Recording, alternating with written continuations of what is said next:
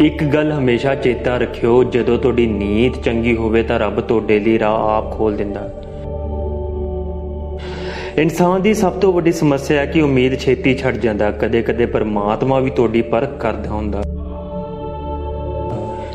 ਦੁਨੀਆ ਦੇ ਲੱਖਾਂ ਕਰੋੜਾਂ ਦੇਵੀ ਦੇਵਤਿਆਂ ਨੂੰ ਪੂਜਣਾ ਕੁਝ ਨਹੀਂ ਹੁੰਦਾ। ਜੇਕਰ ਤੁਹਾਡੇ ਮਨ ਵਿੱਚ ਝੂਠ ਫਰੇਬ ਹੈ, ਤਾਂ ਇਹ ਸਭ ਵਿਅਰਥ ਹੈ। ਗੱਲ ਸਾਰੀ ਵਿਸ਼ਵਾਸ ਦੀ ਹੁੰਦੀ ਹੈ ਕਿ ਧੰਨੇ ਜੱਟ ਨੇ ਰੱਬ ਨੂੰ ਪੱਥਰ ਵਿੱਚ ਪਾ ਲਿਆ ਸੀ ਤੇ ਲੋਕੀ ਪਤਾ ਨਹੀਂ ਕਿਹੜੀ ਗਲਤ ਫਹਿਮੀਆਂ 'ਚ ਸ਼ਿਕਾਰ ਹੋਏ ਘੁੰਮਦੇ ਨੇ। ਲੋਕ ਹਮੇਸ਼ਾ ਆਪਣੇ ਲਈ ਚੰਗਾ ਮੰਗਦੇ ਤੇ ਲੋਕਾਂ ਦੇ ਲਈ ਸੜਦੇ ਨੇ। ਗੱਲ ਕਦੇ ਭੁੱਲਿਓ ਨਾ ਕਿ ਰੱਬ ਸਭ ਦਾ ਏ ਤੇ ਸਭ ਦੀ ਸੁਣਦਾ ਏ। ਲੋਕਾਂ ਨੂੰ ਤੁਸੀਂ ਤਾਂ ਹੀ ਚੰਗੇ ਲੱਗਦੇ ਹੋ ਜੇ ਤੁਸੀਂ ਉਹਨਾਂ ਦੇ ਪੱਖ ਦੀ ਗੱਲ ਕਰਦੇ ਹੋ, ਭਾਵੇਂ ਉਹ ਗੱਲ ਝੂਠ ਹੀ ਹੋਵੇ। ਹਾਰ ਤੇ ਜਿੱਤ ਤੁਹਾਡੇ ਸੋਚ ਤੇ ਤੁਹਾਡੇ ਨਿਸ਼ਚੇ ਤੇ ਨਿਰਭਰ ਕਰਦੀ, ਹੌਸਲਾ ਕਦੇ ਨਾ ਛੱਡੋ ਕਿਉਂਕਿ ਤੁਹਾਡਾ ਵੀ ਟਾਈਮ ਆਏਗਾ।